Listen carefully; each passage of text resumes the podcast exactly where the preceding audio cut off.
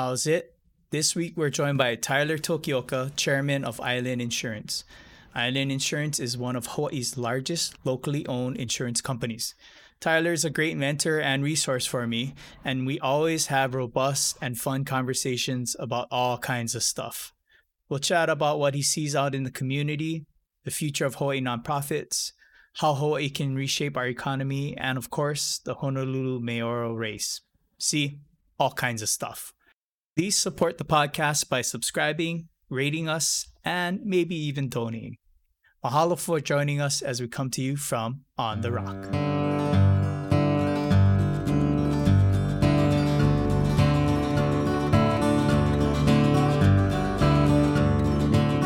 What's up, Tyler? Hey, how's it going? It's going. How are you doing? Ah, surviving. You know, trying to make make do. Well, uh, yeah, it's a it's an interesting time. I mean, we can start there because you're in the insurance business, and basically your business touches every other business around in the state, basically, right? Or could touch almost every other business. Yeah. So, Definitely. what are you seeing out there? Like in a in a broad stroke, what what what do you see happening in the community? Um, especially because a lot of them are your clients. I think it's a lot of uncertainty, a lot of angst right now. Um, I think with the fact that a lot of people don't know, you know, are they going to be open? Are they going to be closed? You know, when are we going to reopen? Uh, I think it creates a lot of uncertainty, and I think uncertainty causes angst for a lot of people. Hmm. They want to be able to have at least some idea of, okay, you know, under what conditions will you reopen? Is it going to be five people? Is it going to be 10 people? Um, is there going to be a 14 day quarantine? Is there not going to be a 14 day quarantine? I think all these things, the more levels of uncertainty and then the, as quickly as it can change, right? Because initially we were, you could have people up to 10 people, then it got cut down to five. And then two days later, you know, after two days, it was said, oh, never mind, we're going to just, we're going to force everybody to be at home unless you're considered an essential business. And then, you know, then you have to go through the process of determining are you an essential business. So again, the, the less, uns- the more uncertainty there is, I think the less, the more people don't know what's going to happen and they get anxious. Yeah. Yeah, it's funny because in fact just today um I was checking online cuz I got to go buy some fishing stuff. But Mhm. fishing stores, I think they're considered essential cuz most of them are still open. Um Yeah. I, I guess cuz it's providing food people can use it to provide food or or whatever for their family, so they're considered Right. right. Essential. So it's just a very um it's a real gray unknown idea of what is essential and what isn't, right? So Yeah. I get that uncertainty. How do you think um in general the community has responded? Um, I think in the beginning, the, res- the, the response was really good. You know, it, back in March, and when, Yeah. we, when we had to really shut down, I think everybody took it to heart and listened, and you, you know, you saw the results. The numbers were down. Uh, we were able to keep it at a reasonable level for what six weeks or whatever the period of time of measurement was. Um, but I think at that point, likewise, people were starting to get ready, like get get, me out of here. I, you know, I'm going stir crazy. I cannot handle being in the home. But then I think our guard, we let our guard down. You know, like, like the governor and lieutenant governor saying, and mayor, and then you know, we didn't take as much care as we should have. I think people weren't wearing the mask. They figured, ah, you know, it's okay. And we didn't understand how easy it was to spread, and especially those that were um, asymptomatic Yes. you know, because those are the ones you cannot tell, right? And I think likewise, there was a strain on the because of the the lockdown. I think there was a strain on those that the families that were trying to earn income to be able to survive.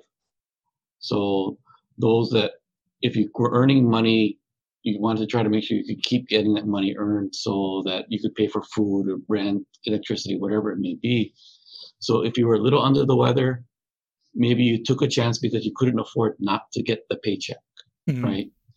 Um, and so I think you layer all that in as time goes on, more people are willing to, they, they have to, either they have to go or they're more willing to take the risk. And that's where the spread occurred. Yeah. Um, and, and now we're paying, paying the price for that spread. And I don't know that it, you know, I don't know at what point we may be able to get recontrol of it.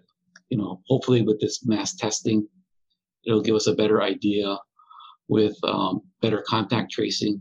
Again, at least we'll know where some of the hot spots are. So how do we, you know, how can we try to keep people from uh, spreading it to the extent, you know, keep them quarantined, keep track of them that they are quarantining. I think that's all the key parts. Yeah, it's uh, I mean, I agree with you. I think not, well, fortunately, I think what also helped was in that first initial period, the federal government kicked in the additional unemployment benefit. So a lot of mm-hmm. people mm-hmm. Didn't feel the pressure to have to go to work just and if they're feeling a little sick. But I think once that kind of ended in when was it June, June July yeah. or something around there, then a lot more people needed to get back on the horse and start working, and that might have mm-hmm. put them back into the community, even if they were, you know, asymptomatic. Yeah, yeah. it's a it's a troubling thing. Um, you know, I'm from Hilo, and Hilo's having having a little spike too, so it, it kind of worries me because you know it's harder in Hilo because it's just a very older community you know i think there's a lot yeah. more older people there so mm-hmm. been kind of warning my parents like hey stay home just send my sister out she can get sick no, just kidding uh, i've been just telling them to stay home and be careful because you know it's it's kind of scary right now but um do you think um the response that we're having now as far as the additional testing maybe the contact additional contact trace or actually discovering that the contact tracing wasn't quite where it was supposed to be and fi- trying mm-hmm. to fix that. Do you think it's too little too late or you think we still have a chance um, acting this late in the surge to to kind of get it under control? Uh, I, I, would say i don't think it's ever too little too late. Um, it's just it's just not how much uh, time you're willing to take to get it to fix right i think if we had been able to do it earlier again, maybe the, the, the amount of time to recover wouldn't have been as great. But I think now, you know, doing what we're doing, okay, it's just going to take a little bit more time to be able to get those numbers down. Again, get a better understanding of where I think the hot spots might be, or sure. who, who might be creating those types of hot spots. You know, uh, I think likewise we got to be a little bit more and, and, and this goes on, on all of us, right? We got to be more practical as far as what we're going to do when they start to loosen things up. Yeah. You know, as the, as the bars go open, okay, you know, cannot just have everybody jump in, you know, as much as we want to, just can't do it. You know, yeah. you, you got to wear the mask know, and, and keep the spacing. Yeah, it's funny. If we, if we do it. I mean, for me, uh, I mean, and you and I saw each other in a restaurant right before the lockdown started to kind of go back into place. But I always felt like the restaurants, and I'll still say it, like the restaurants were felt like the safest places that I've been to since we kind of reopened. Um, I felt like a lot of them were doing the right thing as far as the ones I visited. Like they they spaced us out, they put you know barriers in between tables, um, if if can. Um, but yeah, it's it's gonna be interesting to see. I know, um, I, but you guys have been busy, right? I mean, insurance companies have been kind of a little more busy than than normal. Uh, no, I don't know that we're more busy than normal. I think we're we remain about the same. About the same. Uh, we, yeah, because we've been fortunate. I, I, think in the sense that, um, you know, as you would anticipate, as people drive less, you're not going to have as, as many auto accidents. Oh, that's true. Um, but the ones that we have seen, they are more severe. You know, they're, they've been uh, few more fatalities as a result. Maybe because they're speeding, because it's more wide open, or just I, I, I think drunk I driving. I would say speeding. I, no, no, I would say it's just uh, they're not as careful. Oh, because, I see. Because it is wide open, right? You know, you don't have as many people on the road, so you don't. You're not trying to lock yourself into the lane per se as precisely. That's true. Uh, so that makes sense. So I think it's just a little bit here and there. Um, and then I, and in some cases, I think speed does play. You know, you it is wide open, so if you can go maybe a little bit faster than you would comfortably go. Sure. And then something, you know, that, and that's what causes the severity of the accident. You know, it's a lot more. Uh, uh, it's more severe than it was initially if you're going normal speeds. But um, but yeah, so we haven't been seeing more per se, but it hasn't really been less either. It's been sure. It's just balancing out for fewer fewer lower yeah. volume but more severe types of yeah. claims. Uh, interesting. Well, you and I always talk. We always talk, and we always have different ideas about all kind. We talk about all kinds of stuff, but I wanted to get your thoughts as we open up. Um, and it kind of the talk has kind of died down. I haven't heard as much about diversifying the economy lately. Um, I think everybody's just worried about trying to quell the the spike and then get to a point where we can kind of reopen again. Mm-hmm. But initially, coming into like February, March, I mean maybe like March, April, a lot of the talk was okay. Tourism is is definitely impacted. It may forever be impacted. We may not be able to have that kind of number safely ever again. So we have to mm-hmm. diversify. Mm-hmm. What do you? What's your thoughts on how we can diversify our economy? And maybe you and I can just start there, and then we probably will go down a rabbit hole eventually. But yeah, what's your? What do you think we got to start doing here to kind of start diversifying our economy? Um, I think it's just figure out where or how we can get uh, I guess more and more people employed in different aspects. So it could still be tourism, but it'd be different types of tourism. You know, I, you know, I think you've heard that people doing ecotourism, uh, ag tourism, things like that. Um, but in addition, I think uh, one thing that we could really probably uh, build off of is the um, diversified agriculture. I think you know that's something we definitely want to try to uh, increase or improve upon. Um, just because I think uh, we got to create some sustainability and, and, be able to survive if and when we ever get cut off.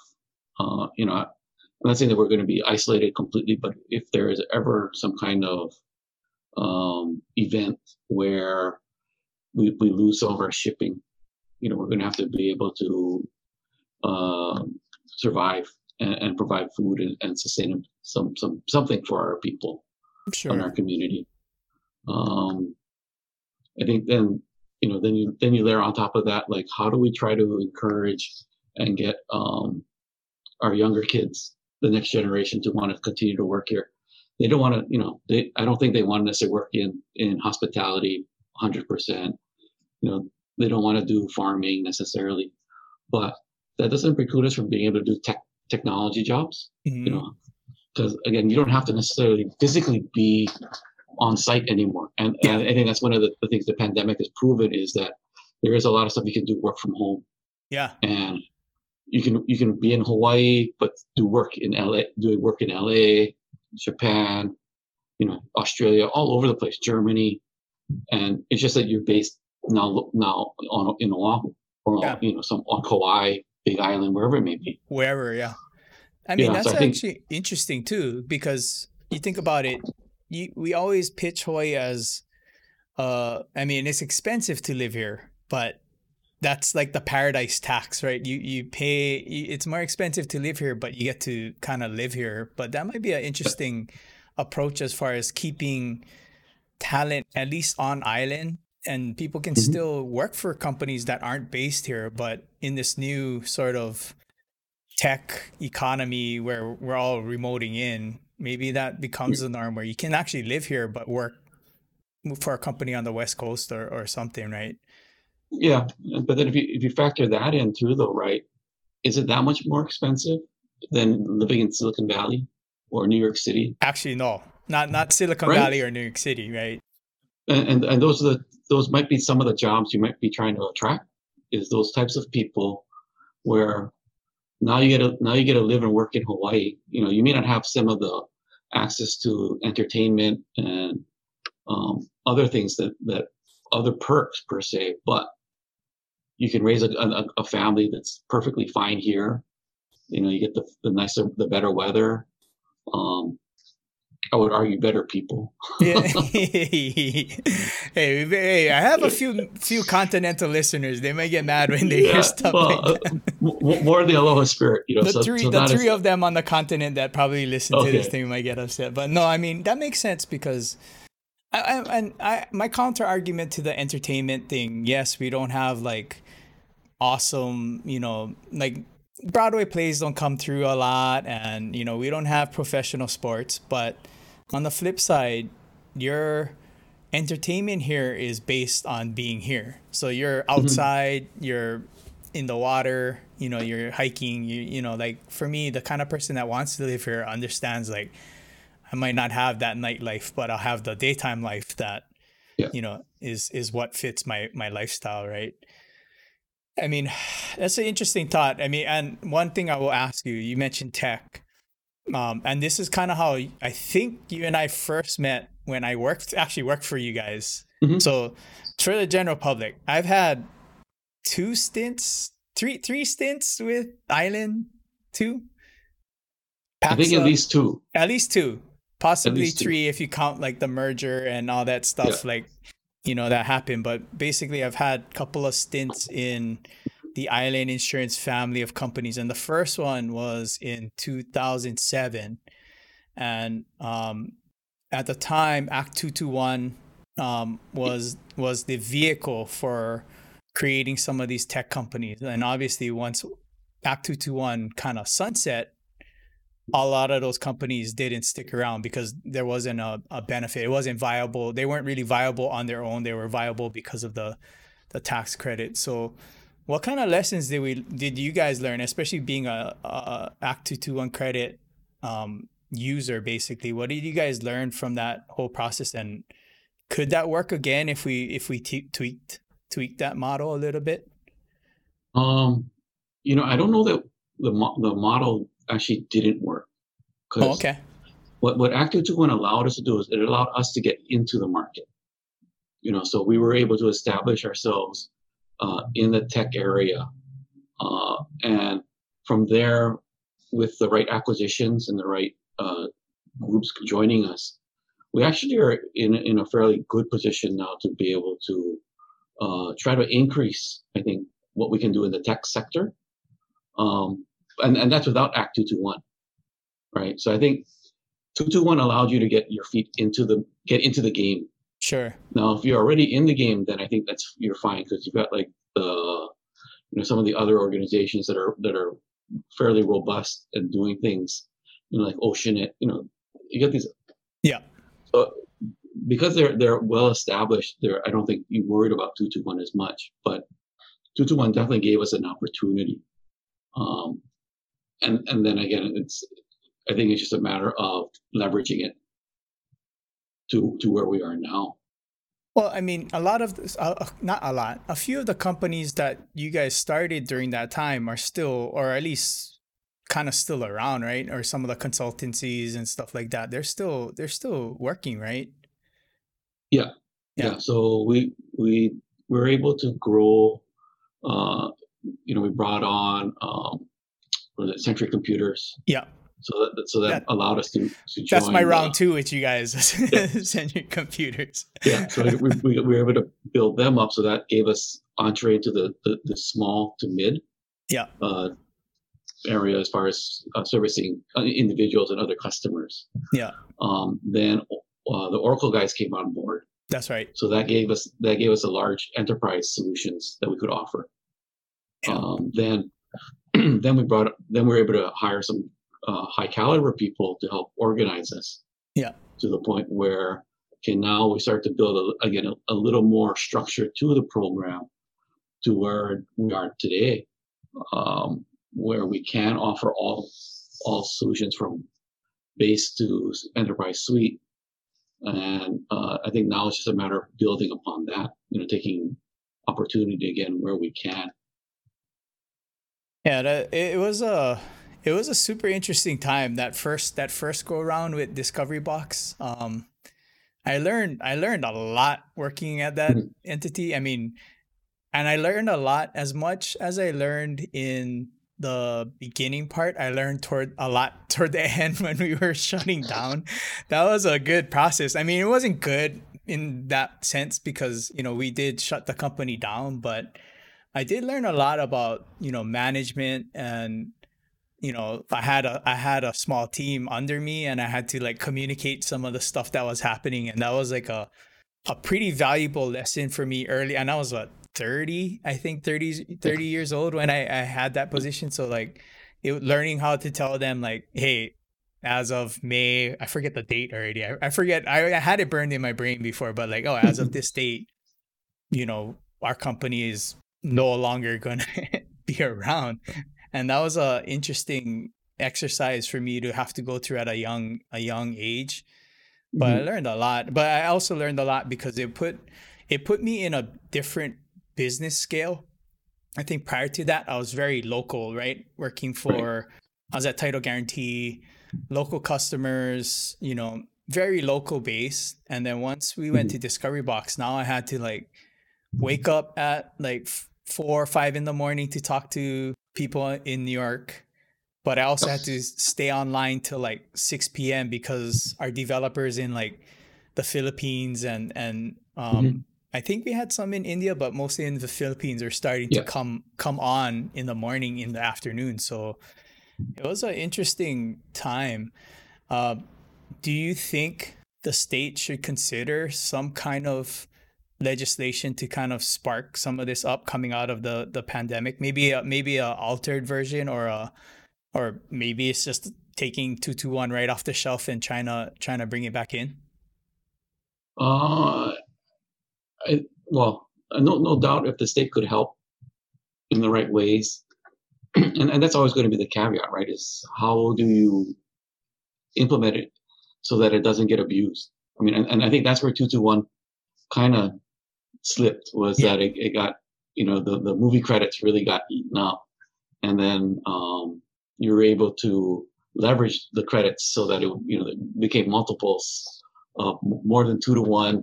You know, yeah. you, you could get four, five, six to one depending on the right deal. Yeah, and it was and, and it was a movie it was a movie product that, yeah. or a TV product uh, which didn't necessarily uh, measure up to being technology related. Um, yeah but I, I think if if done right, it, it, it could. But likewise, I think if we can get other organizations similar to what with Island Holdings, you know, what we do, uh, you got even like the Servcos of the world, um, the banks. I think if they can leverage people appropriately and properly, we can do the same thing. Um, where, um, and we're not gonna, we're not supposed to win everything. You know, you're gonna make the mistakes, and I think that's where like you said, that's where you learn. Yeah. You know, if we can if we can get the younger guys to come in, take chances and say, okay, you know, let let's help you build up and you know, if, if you win, you win. Um and and we have if you have if the companies have the ability to take those types of chances, uh, let's learn the lessons and let's let's try to build upon it. And then if we're wrong, we're wrong, but it's not going to kill us type of mm-hmm. stuff. Um, and then the the individuals that are participating, the the, the growth is exponential. Yeah. Right from what they've learned, uh, and then you go to the next step, and and again, not everybody's going to work, uh, but it helps people find out where their passion is, and then they're going to finally land someplace where what they really want to do and what they can really contribute to our community gets built. Mm. No, that makes sense. I mean, well, even when we were at Hoike, so mm-hmm. you know that was the company that well discovery box uh, yeah see it was very i don't even remember like all the complex structures they were but there was hoike and discovery box box was like a part of hoike but um it was always clear made clear to me that discovery box was the the home run swing so it mm-hmm. was that long shot the long shot project that if it if we were successful and we got done what we were supposed to get done and get mm-hmm. out to market, it could have it could have been huge.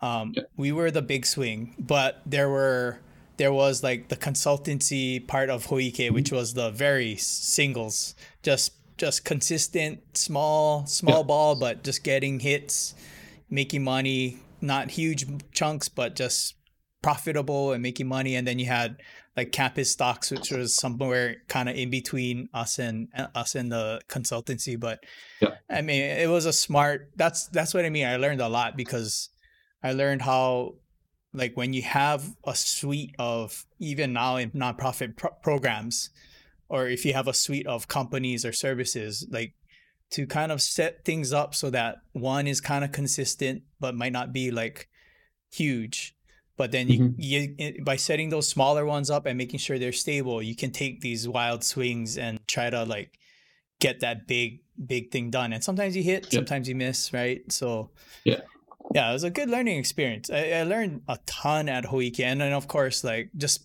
all those people that I met there are now like killing it, and you know, like they're all over the. Everybody's all over the place because we were very young. Um, yeah. It was kind of par for the course that I was like a thirty year old, you know, part of the the management team. That was kind of like consistent across the board. I think maybe at the time Ricky Fujitani was like the oldest guy there, and he was like maybe 50 at the time uh, you know like oh not even yeah 40 in his 40s maybe or yeah. something yeah right he was still pretty young yeah. and he was probably the oldest guy there so it was a it was a super interesting time yeah i have i have good memories that's why when it closed i've never mm-hmm. i never had like a bad feeling about it because it was it was pretty fun while it lasted and we kind of already knew it was a a long shot. So that was fun. Yeah, I'd like to see some kind of, um, you know, it would be nice to have some legislation come out to kind of spur some mm-hmm. growth in some of these sectors because you do have like um, blue startups and you know yeah. Elemental Excelerator kind of kind of laying some groundwork for some of these companies yeah. Um, you know well, even accelerate, like sandbox too right? yeah. yeah. entrepreneur sandbox accelerate mm-hmm. hawaii sultan ventures all these guys are kind of seeding some of these companies, but to give them a little more wiggle room and support to kind of take on investment maybe to to get them to kind of grow. Mm-hmm. But yeah, you're right. The the whole movie credit thing was where I think that's probably why they let it sunset, mm-hmm. right? They had to kind of yeah. they, they yeah. realized they were mm-hmm. losing a, a ton of money on it, right? Yeah. But then again, it did kind of create a whole industry, the whole film industry kind of grew from that, right? I mean, I, am yeah. guessing we wouldn't have Lost. Lost wouldn't have filmed. Some of the movies wouldn't have filmed if they didn't have all yeah, these. or even like the TV, right? Magnum PI. Yeah, Magnum PI. Are they still leveraging it? Are, the, are those guys no, it, well, it, it, there is some leveraging, but it's not to not nearly. It, I think at best it's two to one. Mm. You know, it's, it's it's not the multiples. um, but we did. I mean, for, for our company, I think we did learn a lesson too, uh, which was good. And the lesson we learned was that um, if possible, we shouldn't do it our, ourselves 100%.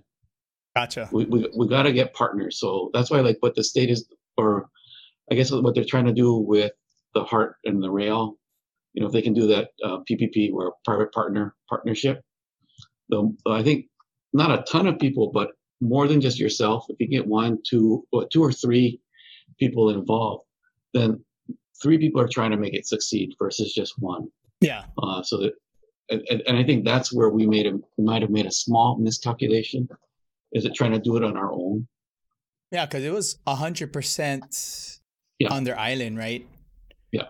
Yeah, and that's a huge investment because, I mean, I, I think just us alone, Discovery Box was a pretty big investment, but like, yeah. and we were the small one right i mean we were the we were the tiny team because we you know we were we were mm-hmm. far away from being hitting what we needed to hit but that makes yeah, sense i mean if you could have gotten more people then again and then if it doesn't hit then everybody you know it's a shared pain by by more than just one right sure so. yeah and it's easier to absorb right like as far mm-hmm. as as that hit you think you do you think some of the local entities, especially now with COVID happening, are more open to kind of those partnerships because, you know, they're everybody's probably a little more hurting than normal, so it's easier. Or do you think you're going to see less of that coming out of this? I think, I think personally, I think we have to partner more. Okay. And because otherwise, I think there's not going to be enough um, enough people being able to want to support and survive if they do it by themselves. You know, it, it, and it's similar to a lot of like how some of the really you know our, our great uh, chefs started out.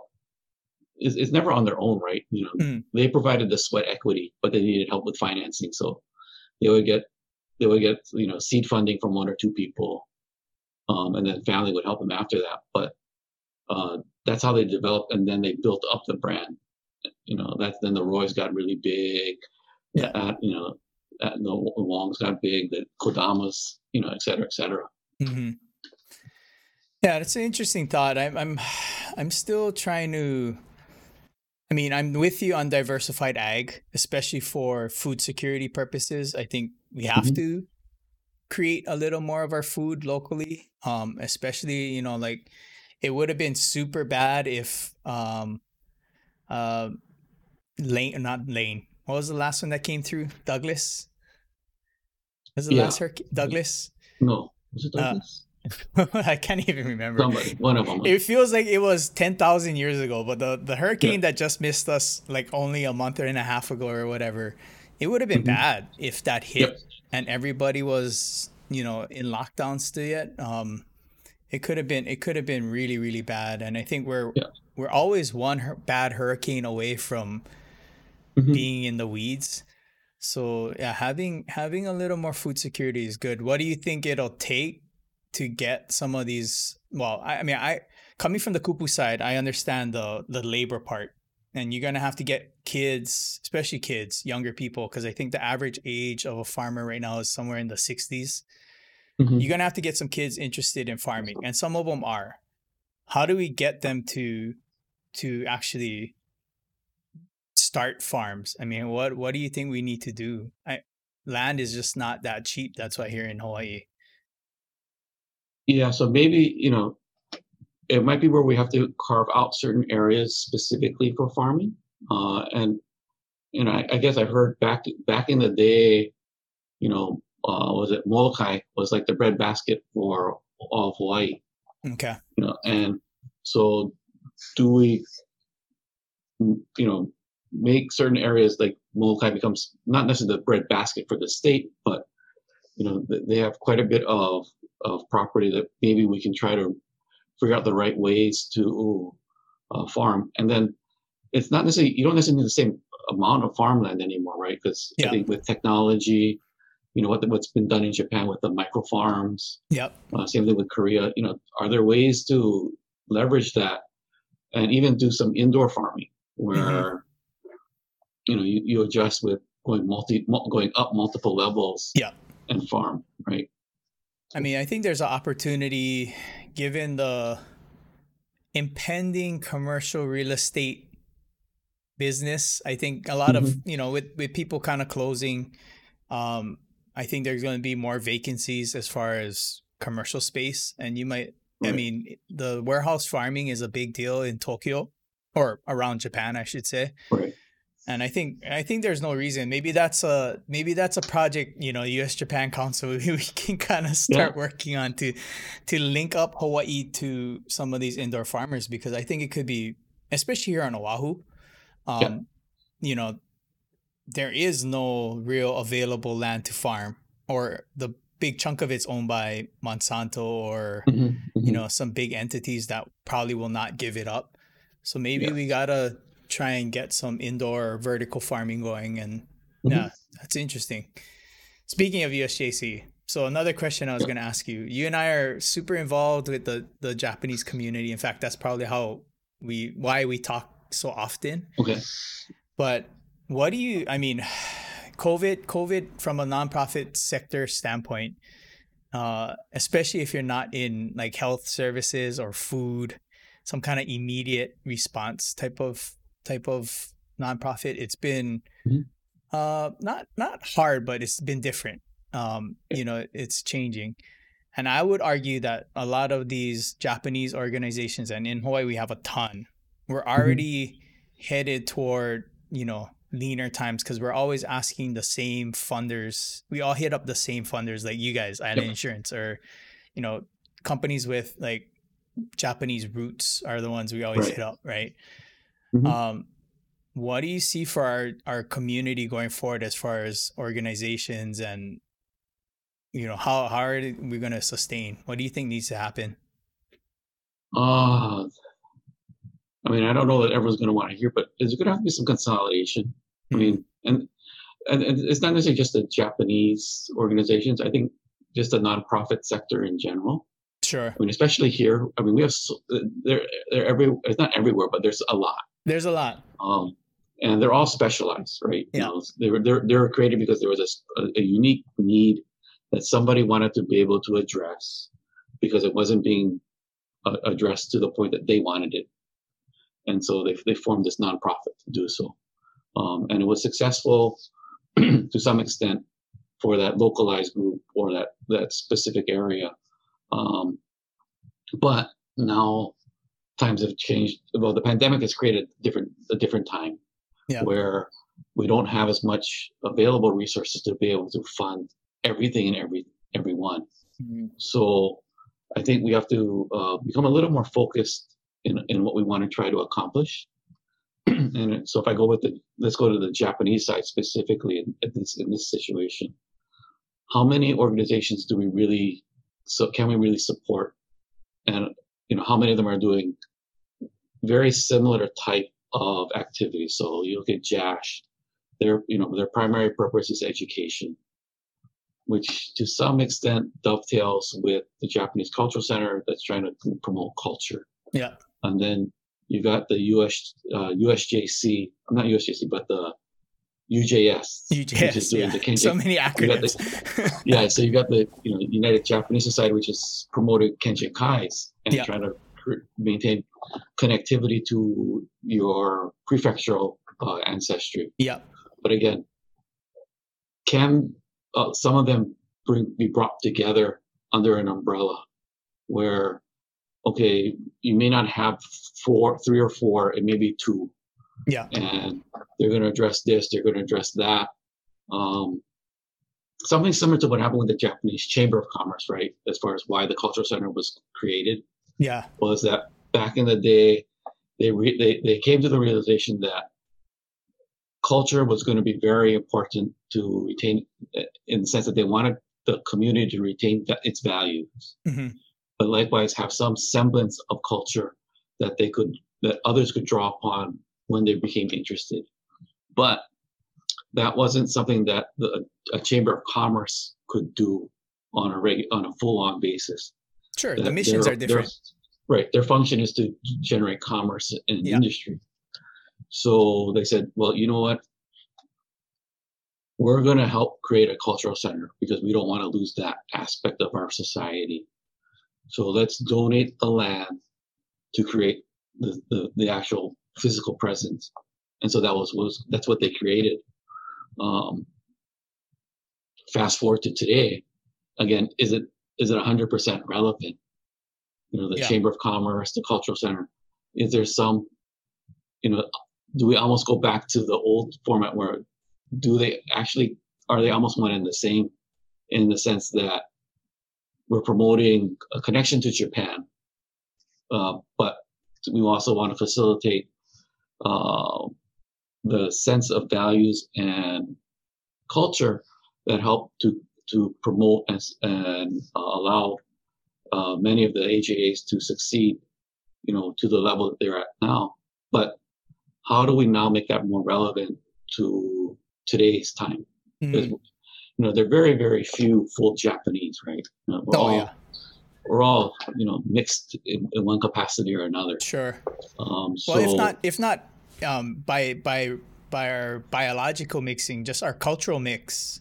Yeah is very diverse. I feel like I'm, you know, I, I'm more connected to the Japanese culture now because I did the whole junior chamber culture mm-hmm. center thing.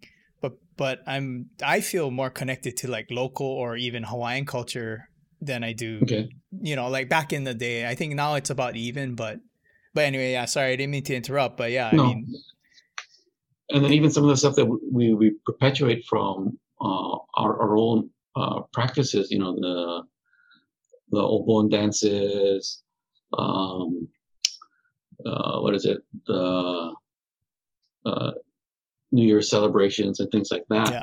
If you go back to Japan proper, you know, we're always not always, but we're often told that they don't practice that stuff anymore. yeah, yeah, yeah. You know, so there and but the key is you got to understand why you're doing it. You're not just sure. doing it to do it, right? There yeah. is a, there's a reason that you want to perpetuate and continue to, these types of activities to be supported.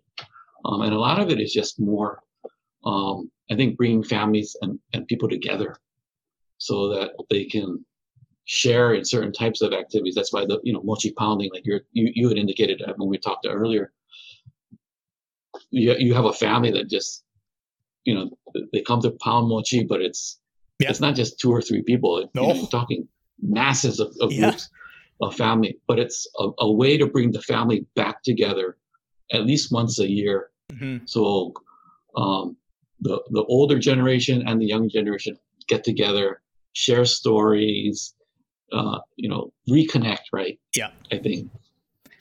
And I think there's we- knowledge we transfer try that happens which is important Yeah. because the the elders are kind of teaching us how to to do the operation you know like it's it's kind of like Mhm. that whole connection part but yeah i, I mean I, I kind of agree with you on the consolidation part of me thinks that the reason why we have so many orgs is because back in the day some people couldn't agree and then it ended up Yeah. breaking off and starting their own kind of organization. But you know we might be at the point where that has to get put aside and we will have to have to join up. I mean some of these orgs could be programs under a bigger organization right? Um you know like i mean I, I hate to use ujs as an example but that connection could be a a part of another that could be a program under another org as far as managing some of that prefectural connection. Um because it's just hard. I mean most people don't even know what kenjin kai are anymore um if you if you say it you know like it's pretty Yeah. it's pretty rare. I think Yeah, so you gotta figure out ways to- one. Huh? So that's why you got to figure out ways to revitalize them if if in fact you want to. I mean Yeah. there also may be that you don't want to right? Sure. But there may be ways to try to uh, revitalize what's being done so you know and yeah hiroshima is one of the larger ones but the largest is really the okinawan. Oh yeah guys yeah. right? That's i mean that's they're right. huge. And they're having their uh festival this weekend. Yeah. yeah online which should be interesting. Um you know i i think i'm gonna miss my andagi this year. Or i don't no yeah question. No question. i question think they were thinking about doing some pickups but i think they scrapped all of that but I mean, cannot to- because of the um the lockdown. Yeah. But to go from like a i think they said they had like 20 at least 20,000 people come through the the festival a year at least if not could more. be yeah. You know like between the two days or whatever it was you know like tens and ten tens of thousands of people come through and to go to online it's going to be uh we'll see i mean we know a lot of people we we mutually know a lot of people working on that so i'm interested to see how it goes i'll try and support i'll have it on and try Mhm. and watch as much as i can but yeah i think in general you're right maybe the nonprofit sector does have to consolidate um even for my day job, I know there's a lot of orgs that do something similar, um, similar missions, um, all slightly a little different, but in general, the mission is kind of similar. So, yeah, maybe long term, you'll some of the ripple effects, long term effect will be some of these orgs will kind of um, over, you know, kind of collapse into each other and and Mhm, merge and. But that that should be interesting. Um, yeah, I don't know. It's it's one of those things going forward. What else do you see coming out of here that we, we should be taking a look at besides nonprofit, besides food? Oh, I think you got to. I think the area that we have probably, aside from food, I think sustainability, alternate energy. Mhm. Uh, we're, we're a natural for it, right? Because we have geother- we have the ability to do geothermal, we have the ability to do wind. We definitely can do solar.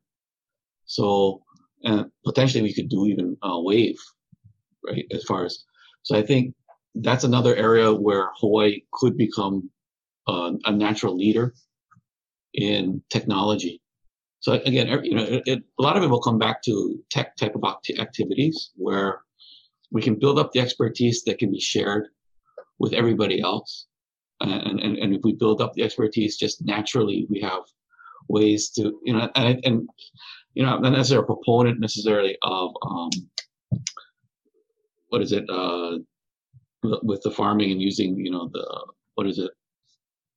The, ah, I forget what it is, but, uh, what, what, what, what, what, like what Monsanto does, right? Oh, like GMO stuff. Yeah. Yeah. But the reason a lot of they like to do a lot of stuff here in Hawaii is because we have the right weather. So Sure. they can do they, you can run multiple crops. yeah, year round. The So- seed farming. yeah. Yeah. yeah. So again, there's an advantage that we have that we need to try to utilize to the best extent possible that can help foster and and make the community prosper together. Sure. Um, but yeah, so I think the alternate energy is just a natural extension. Yeah, it, it's it's interesting because you say that, but yet I think on the veto list for the governor is one of the the bills about like trying to make sure that all state buildings over a certain square footage is renewable by I think 2025 or I can't remember the date, mm. but um, it's hard because I feel like the the one thing, well, I guess with agriculture too, because you have some, um, you know, regulatory things. You have some some things that kind of make it difficult. But the clean energy part, I think a lot of it's hard because, and not nothing against HECO, but we depend on the public utility for the infrastructure. So I know mm-hmm. for a fact, like a lot of the reason why not every house can get solar is because of the the way the grid is is set up. Right, it's not yep. Able to to take that. But you know, I really would think it would be up to some of our our government or partly on the government to make it affordable or give give HECO the push it needs to kind of put in the infrastructure so that we can be running, you know, that uh, rooftop solar on every building or, or, or whatnot. But yeah, it's an interesting thing. I always like talking to Yo Yo Kawanami mm, about mm, yeah. power stuff. I mean, he he talks about power, and I, I, it, it gets me going because it's it's insightful to see all the moving parts with with electricity, um, mm-hmm. especially electricity generation. And but that's where we can lean on. I, I that's where I, I get excited about U.S. Japan Council too because you know a lot of the partnerships that we can use are companies that you know Japan has a lot of the same issues as we do. They're island, they're mm-hmm. resource resource restricted, right? So there's a lot of commonalities as far as like power and food that could be really shared as far as knowledge. Yeah, but even like with you know, if you were go to if you were to go to full sustainability, like, and I've this is where I, I guess I, I I'm not necessarily hundred percent. You know, I, I do. I think you and I've talked people. about this, but, but like, share your thoughts because I think it's an interesting stance on going hundred percent um, sustainable or yeah, because you know, if someone grid. goes says they want to go off the grid, right? Um, and that they're gonna they don't want to pay any connectivity and all that other stuff. Well, that's fine and dandy for some that can and that have the means to do it. Sure. But come push come to shove, let's say um, the a hurricane does come through, right? And the, the means with, with which you're generating your power is no longer there. Get your your well, your panels get ripped off your your so, so, something, you know, right? Yeah. It doesn't. It just so you're not generating any power anymore. Well, what what are you going to do? Yeah. And so people rely on the fact that they have some connectivity, so they they are going to rely on a utility like Hawaiian Electric to provide them with power in an emergency. Mm-hmm.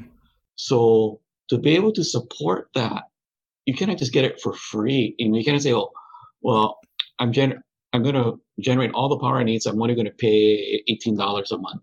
Yeah. Well, eighteen dollars a month isn't sufficient to be able to maintain a full grid, so that the times when I'm not generating enough solar power, I have the ability to pull yeah whatever I need from HECO. Yeah. Right. Um, and then likewise, you cannot just 100% rely on solar because, you know, let's say we run into that time where you have the, was it six, 40 days of night oh, of rain, rain yeah, overcast, right? Yeah, yeah, yeah. You know, I remember that time. There's no power being generated then, or very little again. So, you know, those people are saying, "Oh, well, yeah, but I'm connected to the grid, so yeah, why Electric, I'll pay you now, but yeah. Yeah, that's why it's fun talking to Yo because he does demand response. And he always right. talks about like even just in a normal day, and mm-hmm. Hawaii has a lot of clouds, right? We have trade winds, there's clouds. He's like, it can be sunny one minute and then a big cloud mass goes over the sun, and all of a sudden, production for solar drops and people's yep. meters stop spinning backwards and they start to spin forward because they need to pull.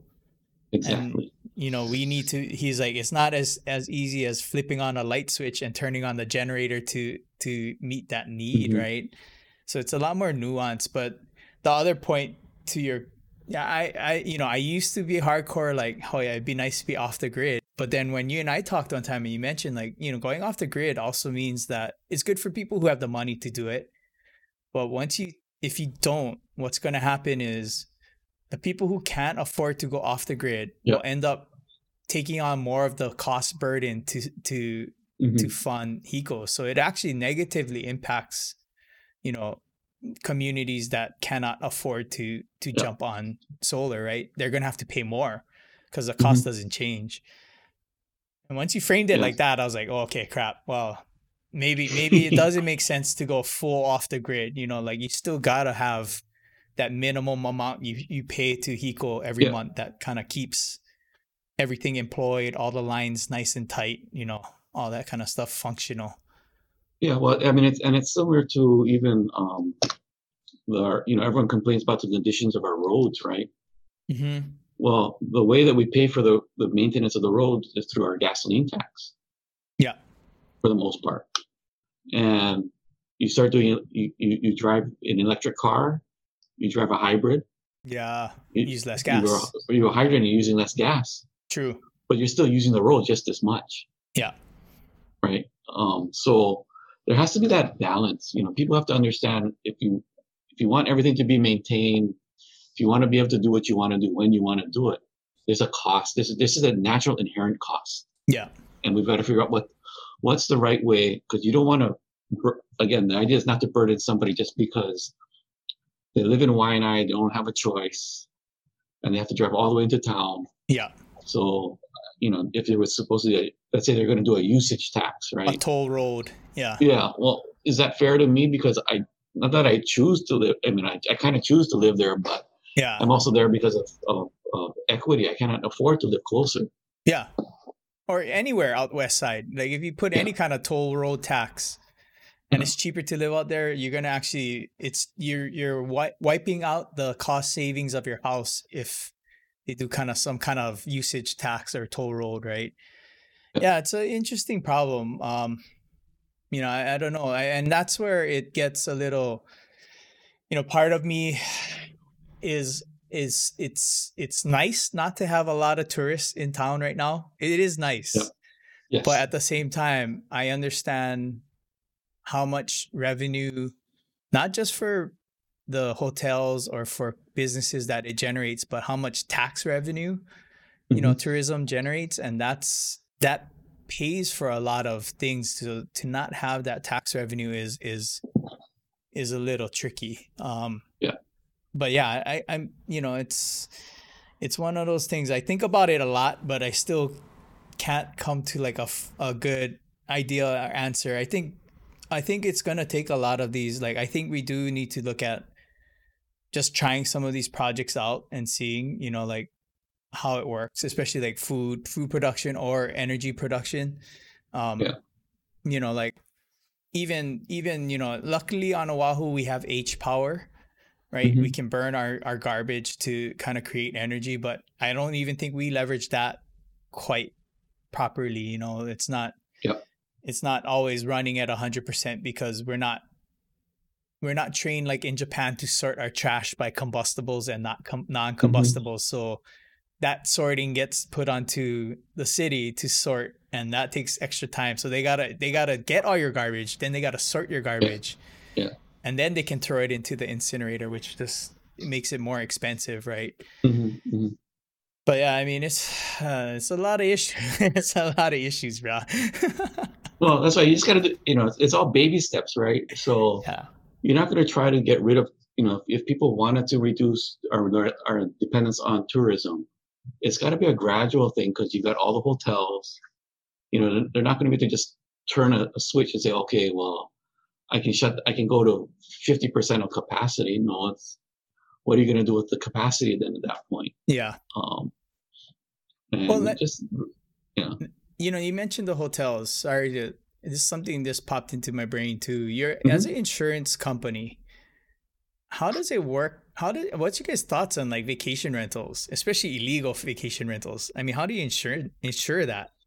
Or do you insure that? Do they even take out do people even take additional insurance on some of their Airbnbs? Um the ones that are supposed to, yes, they do. That's uh, a good uh, answer. and and then those that are those that don't, there is a risk that they do take because I, I you know if we can figure out if we can determine that the it, it, was not necessarily an insurable loss because they were doing a business that they're not supposed to have been doing. Okay. Then there's a potential for um, denial of, of, of, of, a claim. Okay. I mean, hard, hard to do, not, you know, not to say hard to do, but not always going to happen, but it is, there are chances because there are certain exclusions for types of business. You know, you're not allowed to run a business in your home. Yeah.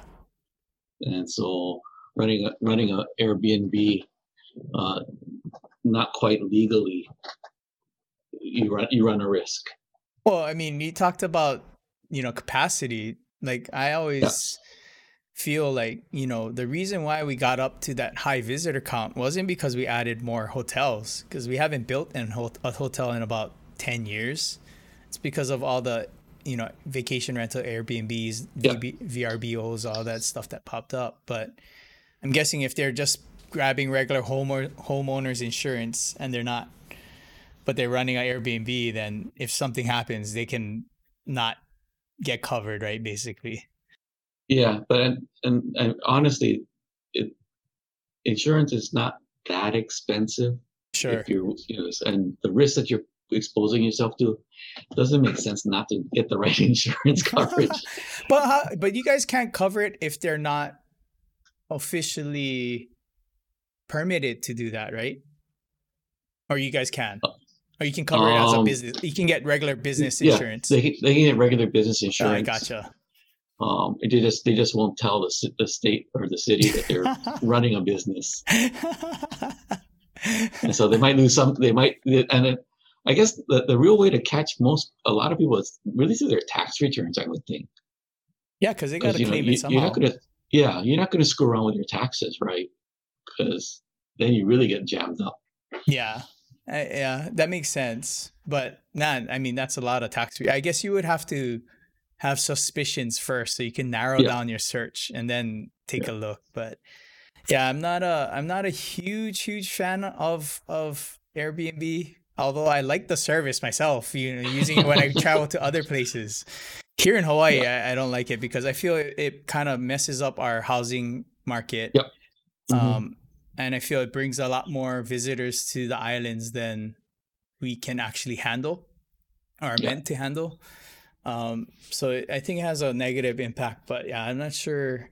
But it is a good way for people to generate income. So I, I mean, I, I get it, especially if they're doing um, Airbnb where they're they're still living in the house, but maybe they're renting out one of the rooms, or you know, Mm-hmm. Then I can see it mm-hmm. kind of being okay. But when it's somebody on the mainland that bought a whole nother house just to Airbnb because yeah. you know the investment works they out. can make money. Yeah. Yeah. Mm-hmm. It doesn't make sense.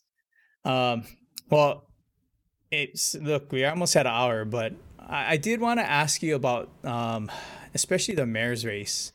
Um, okay. We're down to Blangiardi and Amemiya. Mm-hmm. What's your thoughts on on on the race? You don't have to give me who you're who you're backing, but what are your what are your thoughts? Or if you want to, that'd be great. I mean, I, I don't mind. I I'm still relatively undecided.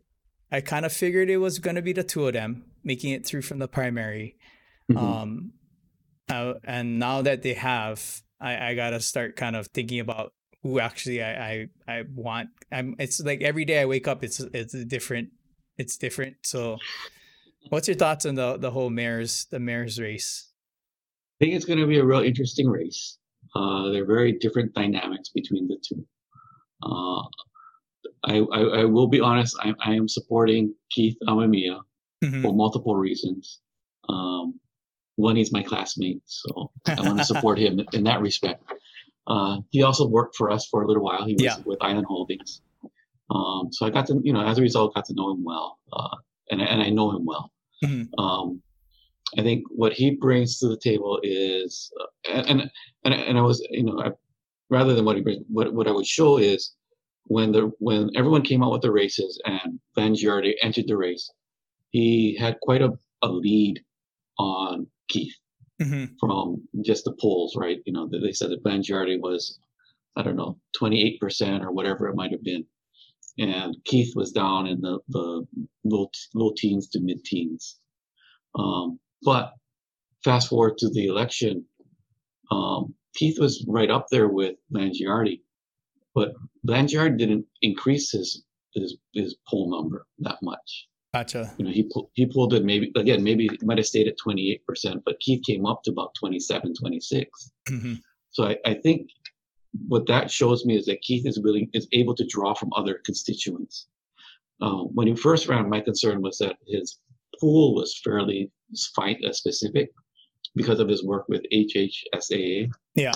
That you know he had a lot of ties to the sports community, but would it translate to other f- sectors of the community? hmm And what I've realized is that um, because it, it, it and you know part of it was because of the sports side, but he, it intermixes with all aspects of our community.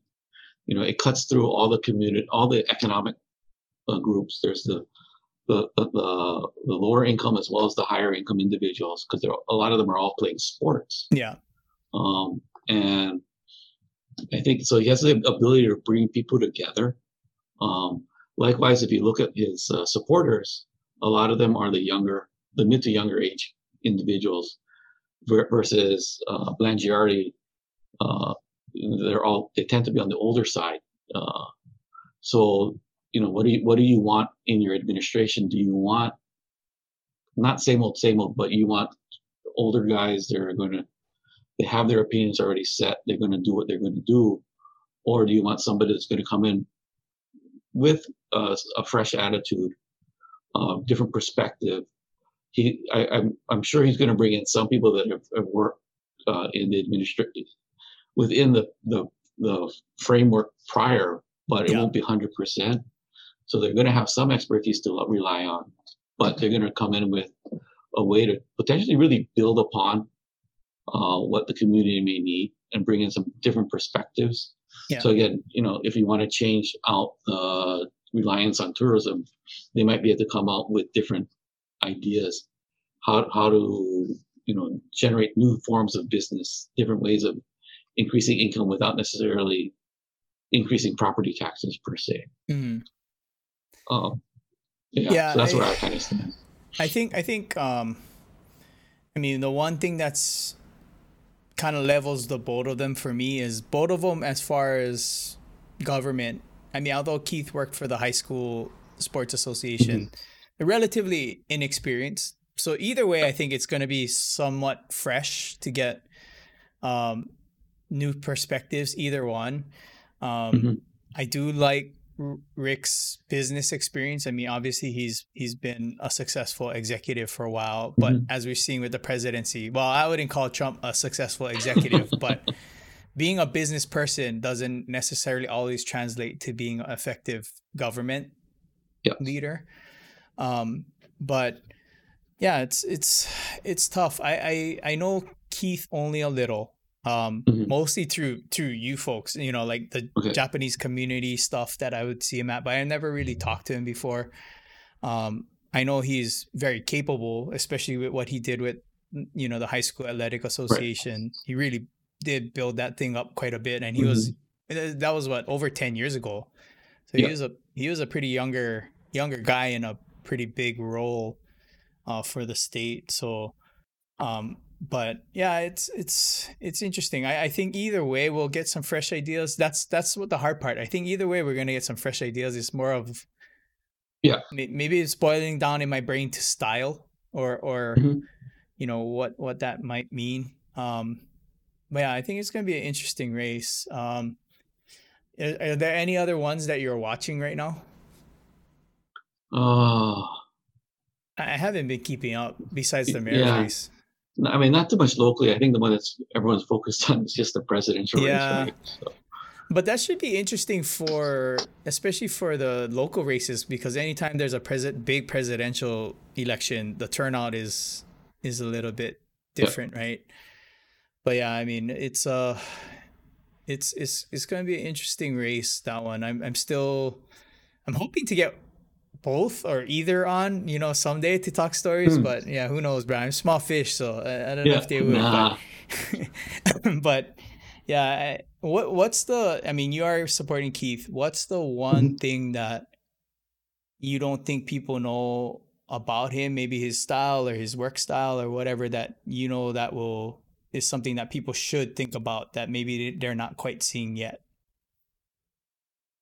Um, I think it's really his ability to pull people together. So you know, he may not have 100% expertise in in in, in what he in, in certain areas, but he's able to galvanize enough people together that whatever he's weak in, they'll they'll they'll fill that gap.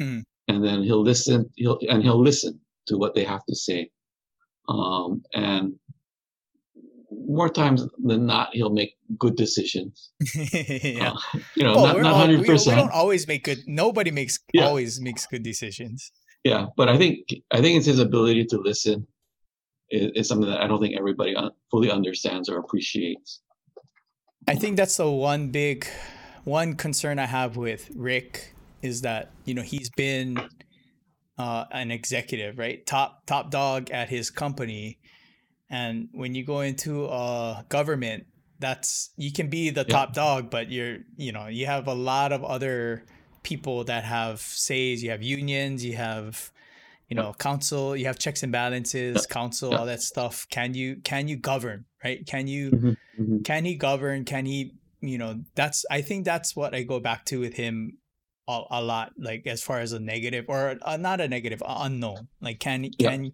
can he shift from that business perspective of i'm the boss you know and i have the final say to okay i am the boss as mayor but really i have I have the I have a final say, kind of. I still have to get council approval, yeah. and you know yeah. that other. Other people have to buy into what I want to yeah, get done. Yeah, yeah, yeah. You can't just say this is what's happening like you know but not saying that you do that at island insurance but you know you could do that at island insurance if you wanted to. No no it wouldn't be good to but you, you have to once in a while. Yeah but i last question. I mean you used to go out to almost every event. I mean like uh-huh. if there was not even just the japanese community stuff like because you were so you're so involved and island insurance is so involved in the community. I think at everything, anything I went to that was some kind of benefit or fundraiser, regardless of what the cause was, you would probably be there. How's this been? How's how's how's life been now that you all that is all canceled and out the out the window? Well, so two different things. One, it's ruined my golf game because all the golf tournaments yeah, have been closed. That's true. You had like what at least one a week probably during the summer. Yeah, yeah, during the summer, on average, one a week. um, but uh, I've actually ended up saving quite saving quite a bit of money. Yeah, because I don't have the dinners to go to, so I'm not there's the silent auctions. Not buying extra uh, stuff. Just just just this that and the other thing, but um, but it's forced me to figure out other ways to support these nonprofits. Because hmm. I, I I mean, you know, you know, not to make light of things, but you know, yeah, the dinners were the dinners, but they need they, they were they were there for a purpose. Yeah. Um, so now it's how how can I support them in the same capacity, not in hundred percent the same capacity, but I got to be able to get uh, funds to them because it's it's this thing has changed things so dramatically. Mm-hmm. Um, but the other thing that I that I missed because of that is um, I'm not able to connect with everybody on a regular basis. Know, like you said, you would see me at all of these dinners or yeah. these golf tournaments. Likewise, you would see because you know there'd be at a it's minimum the usual people. It's always yeah. well, it depends on the event, but minimum yeah. 300 people to as much as a thousand, right? Yeah. You would see and, and, and reconnect with and keep touch with. And that's what I've lost mm. is that I, I cannot, I don't have the ability to, to meet them. And it's Zoom on the phone is not the same as talking to them in person, going yeah. off to the side saying, hey, you know, how's it really going? Yeah, yeah, yeah, yeah. And I'm sure, like yeah.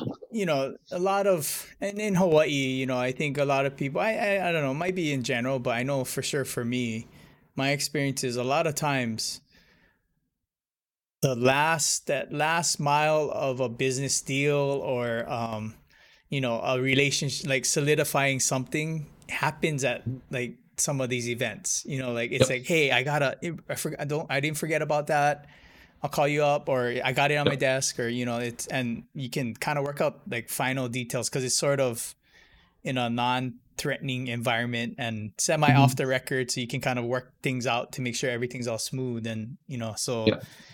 yeah it's it's a weird thing like i don't i think for me it was tapering off like from my days of being super involved in community stuff okay. um like there was a point where it was pretty regular going out mm-hmm. to at least one one or two a month going out to things but um yeah i, I guess you, i do save a little bit of money not bidding on silent auction stuff and yeah. buying lucky draw tickets and whatnot. But yeah, not seeing everybody has been kind of interesting. But mm-hmm.